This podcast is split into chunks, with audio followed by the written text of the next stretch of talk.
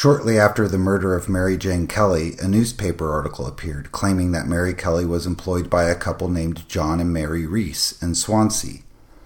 Further research discovered that the Reeses, along with Mary Rees's father, Dr. John Morgan Hopkins, would all stand trial for murders relating to performing illegal abortions. John Hopkins in 1884 and John and Mary Rees in December 1888, just weeks after the body of Mary Jane Kelly was discovered in Miller's Court, and the article connecting the Reeses and Kelly had appeared in the press. Researcher and author Paul Williams relates the strange story of Hopkins and the Reeses, a family working in the abortion trade, and their supposed connection to Mary Jane Kelly in this two-part episode of A Cast of Thousands. Part 1, Dr. John Morgan Hopkins. Go-to End Farm is 7 miles outside Llanelli in Carmarthenshire. In the mid-19th century, it was home to one of Carmarthen's most notorious and eccentric characters, Dr. John Morgan Hopkins. In November 1888, Hopkins' son-in-law, John Rees, claimed that Mary Kelly, victim of Jack the Ripper, was born in Llanelli. This incorrect identification forms part of a story of deceit and murder, featuring a family who defied Victorian social conventions. It covers 3 trials, with a father and daughter both lucky to avoid a capital conviction, and a link to Florence Maybrick, wife and convicted murderer of the alleged Ripper diarist James Maybrick. In the first of 2 parts examining this family, we will look at the life and career of John Morgan Hopkins. He was born in Fownhope, Herefordshire in 1812, son of William and Mary. He studied medicine at the University of Edinburgh, qualifying in 1838 with a thesis on green sickness. During his student days, he was said to be a champion athlete, and this possibly inspired a bizarre bet in 1846 that a railway policeman couldn't walk 7 miles in an hour. A large crowd watched the officer succeed with 2 minutes to spare. Hopkins liked to gamble and to drink, leading to financial problems, with bankruptcy charges filed against him in 1840. He worked in London as a medical dispensing officer and a surgeon in the East India Company. In 1843, he was convicted for failing to pay a cab driver, James Fisher, who drove him to a Bloomsbury hotel and waited as requested. When Hopkins never emerged to pay, Fisher went inside to find the doctor refusing to acknowledge he had taken the cab. The matter was referred to the police, who released Hopkins back into Fisher's cab. Again he refused to pay, and again the police released him. Fisher followed him and was hailed again, with Hopkins apparently not recognising him. On alighting, Hopkins claimed to have no money and gave a false address, but there was enough information for Fisher to obtain a summons. The magistrate was unimpressed by Hopkins' arguments.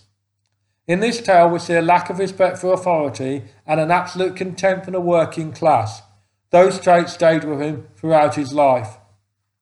At the time of the cab incident, a farmer called Thomas Lott from Goatree Wen was staying with Hopkins, seeking treatment for an unspecified illness. Lott's daughter Mary had recently died, and her sister Jane was left in charge of the farm with instructions to sell stock.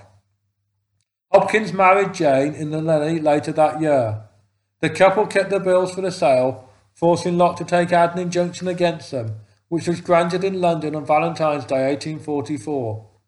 The maiden name of Thomas's mother Ruth was Hopkins, which may indicate a family connection and explain why he travelled so far for treatment.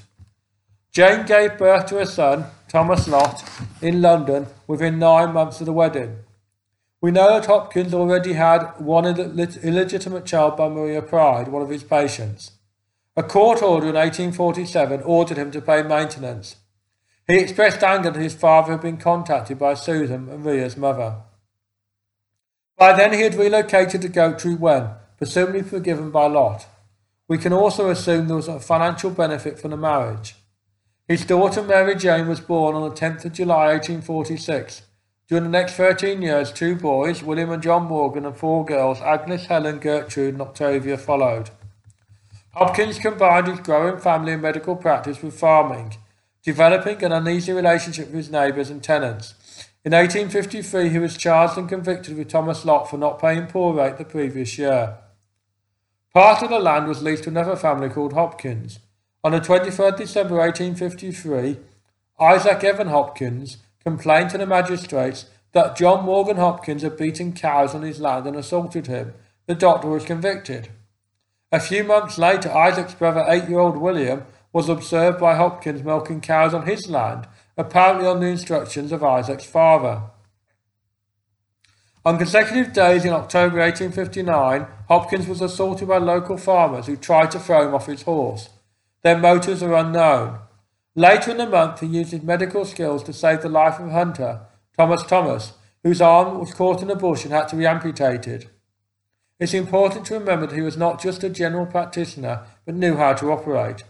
He was a guardian of the local parish and chair of the Carmarthenshire Farmers Association, where he expressed some strong views on the use of manure. He also served on the Carmarthen Town Council, with comments later that his seniority should have made him mayor. However, the evidence suggests that he was predominantly focused on his medical career. He was briefly consulted in the case of the fasting child, Sarah Jacobs, then wrote to the newspapers to deny the extent of his involvement. He signed himself as the former senior physician to the Finsbury Dispensary, the St John's Dispensary and the Blenheim Dispensary. He also boasted of various charity enterprises in London and said that he had practised in Paris. By the 1870s, he was travelling regularly throughout Wales. Hopkins returned to court on 20th March 1860 for failing to pay the wages of John Evans. 10 days later, he testified against a servant who had used his name to obtain favours from Evan Evans, landlord of the Royal Lion in Carmarthen, now the Queen's Hotel. Evans said that Hopkins was in the habit of staying there. It seems that he conducted his medical practice around a wide area, stopping in various hotels. At some point, he began finding more permanent places to stay. This might be connected with an incident in 1862 when he fell off his horse on his way to Carmarthen, reflected his desire to be closer to the patients, or stemmed from other incidents in his personal life. He seems to have abandoned Goat-Tree Wen as a permanent residence in the 1860s. From 1858 to 1863, he lodged some days at Picton Terrace, Carmarthen, and had a residence at Swansea with a housekeeper called Langdon. His housekeeper at Picton Terrace sued him in 1864 after a bailiff tried to seize her goods, believing they were his. They included a horse which Hopkins bought for in 1862. In March 1863, he gave her possession of the house and she purchased his furniture. The deal was that she paid the rent and he used the house 1 day a week for payment of 15 shillings. To put this into context, Mary Kelly owed 29 shillings for 6 weeks' rent in London 25 years later.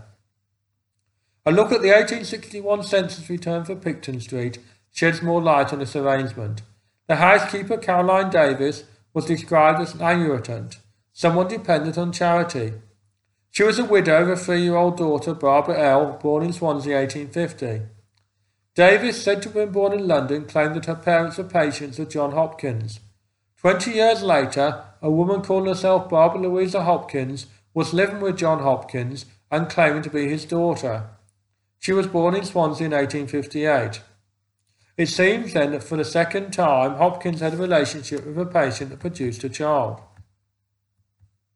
We can also suspect that, as hinted, there was some collusion between Hopkins and Davis over the transfer of assets to avoid his creditors. In the 1871 census, Hopkins was listed alone at 5 Billman Street, Carmarthen. He moved to 11 Quay Street sometime before 1876. He received additional income from regular newspaper advertisements, endorsing pills to aid constipation. It is also likely to receive some remuneration from the Goat-Tree Wen and Merthyr Smokeless Coal Company, formed by a group of gentlemen, mostly from Swansea, who received permission to mine on his land in 1874. Although coal existed beneath the surface, it was never extracted, possibly because of a structural fault. The mine was sunk 40 fathoms and abandoned, with the family attempting to lease it from 1890 onwards. His wife, Jane, died in 1879. Her children were all listed at Goat-Tree Wen in the 1881 census, when Hopkins lived at Quay Street with Barbara and another daughter, Mary Jane, younger than his legitimate daughter of the same name by 11 years and described as his housekeeper. She was said to have been born in Wales, but no records of this have been found. Another young woman, Elizabeth Watkins from Gloucestershire, with no occupation, was in the house. On the 12th of July 1884, a woman called Emily Cope died at 11 Quay Street. She had arrived late at night 2 weeks earlier and was admitted by Mary Jane Hopkins in John's absence. Emily Morgan, said to be the daughter of Thomas Morgan and a relative of Mary Jane, was staying at the house and had been there for several months. Mary later claimed that she wasn't expecting a visitor, but allowed Emily to share her bed, explaining that there was a gentleman in the parlour. One wonders what sort of gentleman visits two young ladies in the evening when their male guardian is absent. Both Mary and John said at the inquest that they never had strangers staying over. Two doctors testified that the death was caused by blood loss due to partition and were adamant that Emily Cope had given birth recently. Hopkins denied that she was pregnant and sought unsuccessfully to stop an inquest being held. Mary Jane also failed to notice any signs of pregnancy. The father of the child was Andrew Francis Bainton. Originally from Bath, he practised as a dentist in Swansea at Dyvenham Place before abandoning his wife and moving to Chippenham with a young woman called Emily Morris, who posed as his wife and gave birth to a daughter, Constance. His wife applied for a divorce, but there's no record of this being accepted. Emily died in 1883 and was buried at Bainton. Andrew Bainton first alleged that Cope made her own way to Carmarthen after a friend received a similar service. This was assumed to mean an abortion, an illegal operation, and it remains so after 24 weeks of pregnancy in the UK today. Later, Bainton admitted meeting Cope at Carmarthen Station, escorting her to Hopkins' house and staying at a local inn. Her family, who didn't meet him till after the death, believed that he was a solicitor called Frank Bainton. Interestingly, he had moved to Cardigan, suggesting that it was a brief affair, not a relationship with Emily Cope. Despite claiming not to know Cope's identity, Hopkins arranged to send her coffin back to Bath with the correct name on it. He said he had replied to correspondence from a commercial traveller called Charles Hopkins, but was unable to produce the letters after the inquest sent him home to get them. His diagnosis was at odds with the evidence from the other medical professionals, and the inquest returned a verdict of murder against him and Bainton.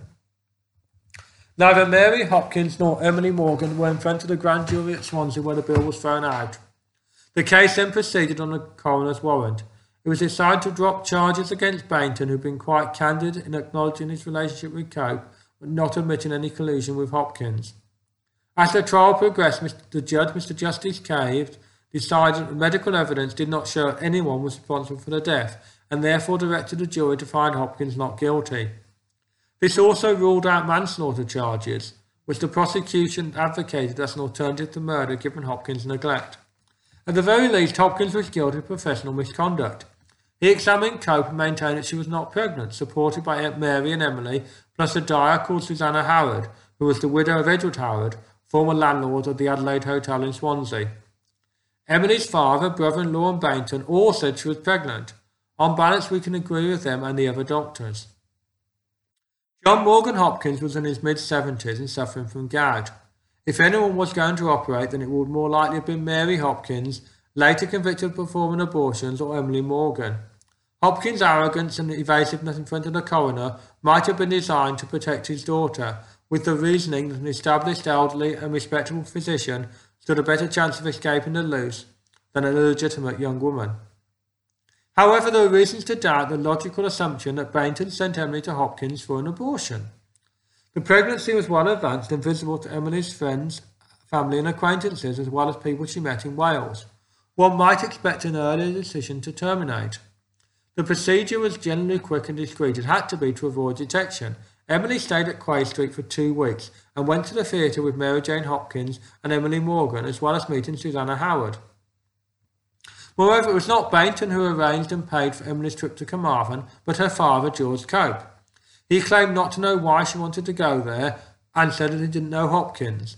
This was accepted at the time, but we now know from the 1861 census that George Cope and his family were living at Goat Tree when, in that year, the census shows on the same page as John Morgan Hopkins. George's occupation was given as agricultural labourer, suggesting that he worked on the farm. It could not have been for long because Emily was born in Bath in 1862 and two older children, William in 1860 and Mary Jane in 1859, came from the same city.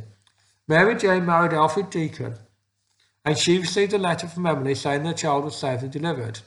and unless the letter was fabricated or Emily chose to lie, this suggests that the charges of abortion cannot apply. The question should be, what happened to the child? Did it die of natural causes, or worse, if Emily dead wasn't disposed of?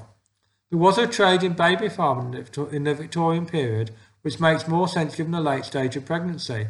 Some baby farmers killed the infants, and 8 were executed in the United Kingdom between 1870 and 1909. Undoubtedly, Hopkins' main concern was financial. He moaned to the coroner about having to bear the cost of Emily's coffin.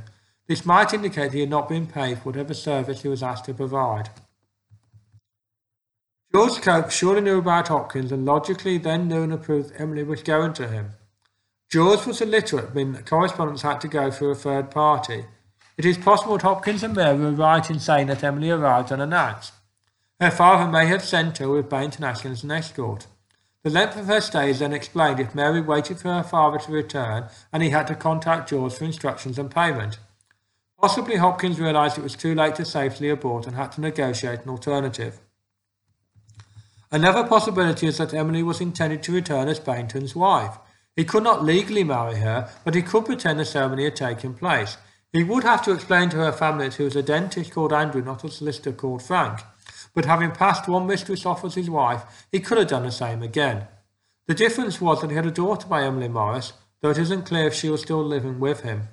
After the trial, he left by the back exit of the court and moved to France, where he died in 1890. Probate was granted to John D. Morris, guardian of his daughter. D. Morris was from Herefordshire. Constance May Bainton died in 1900. As far as is known, her father never commented on Emily Cope again. Nor did Hopkins. Following the acquittal, he continued with his medical practice despite his age and illness. On the 20th of January 1885, his adult sons William and John Morgan were baptised. His first boy Thomas had been baptised in London. There is no record of the girls ever receiving the sacrament.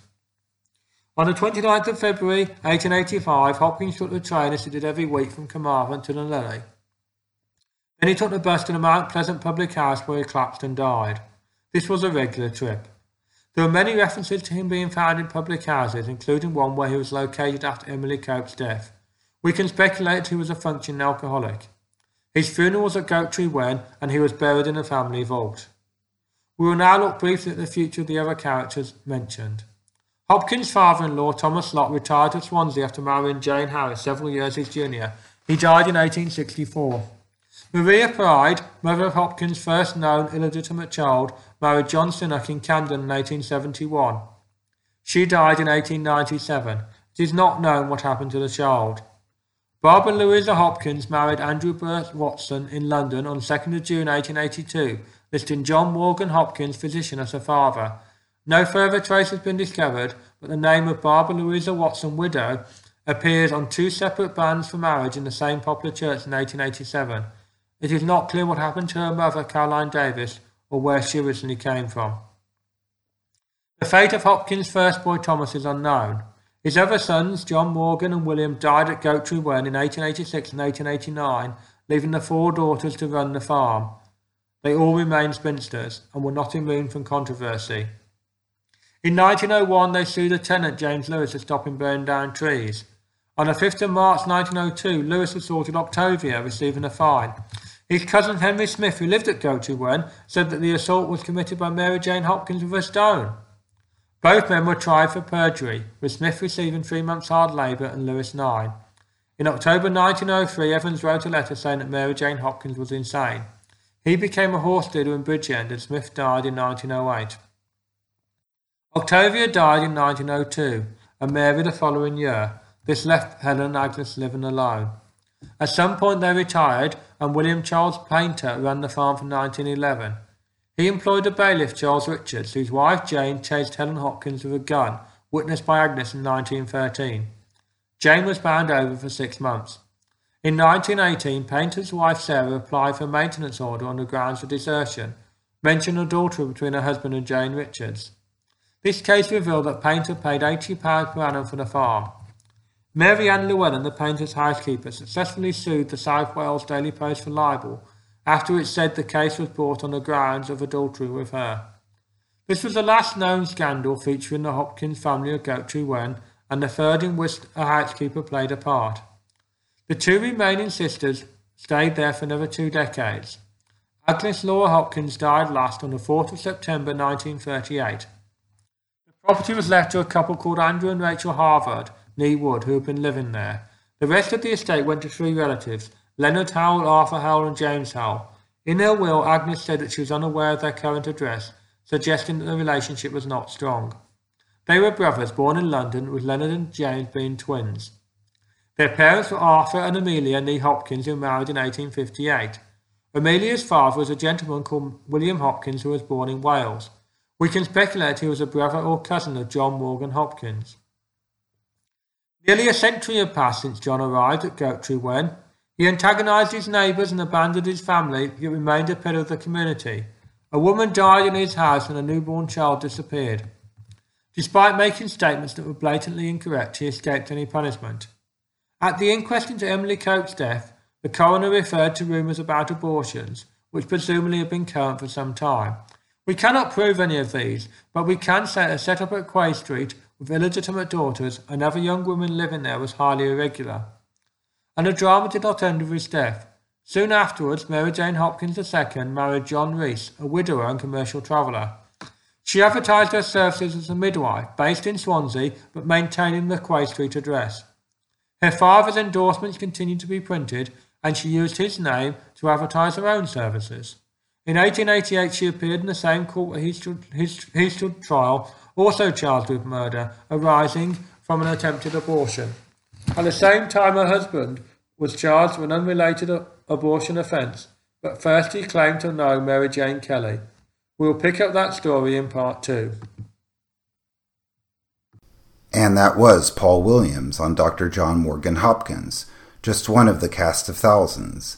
I would like to thank Paul for contributing this first and what will hopefully become a series of short-form episodes detailing the research that Ripper historians have conducted into some of the lesser-known figures who populate in the background of the Whitechapel murders.